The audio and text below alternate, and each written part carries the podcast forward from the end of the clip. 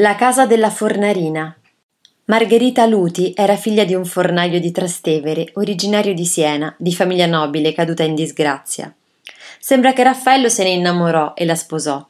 Alla morte di Raffaello, Margherita entrerà nel convento di Santa Pollonia in Trastevere.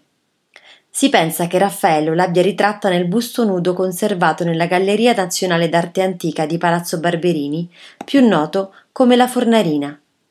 Le stesse sembianze della modella del quadro de La Fornarina si ritrovano in altre opere dell'artista. Né La Velata e nella Madonna della Seggiola, conservate alla Galleria Palatina di Palazzo Pitti a Firenze, nella Madonna Sistina, oggi alla Gemäldegalerie di Dresda, in Clio nel Parnaso della stanza della segnatura in Vaticano e nella Madonna di Foligno, nella Pinacoteca Vaticana. La Madonna del Sasso, la statua che nel Pantheon di Roma si trova sopra la tomba di Raffaello, commissionata dallo stesso artista all'allievo Lorenzetto, ha le sembianze della fornarina.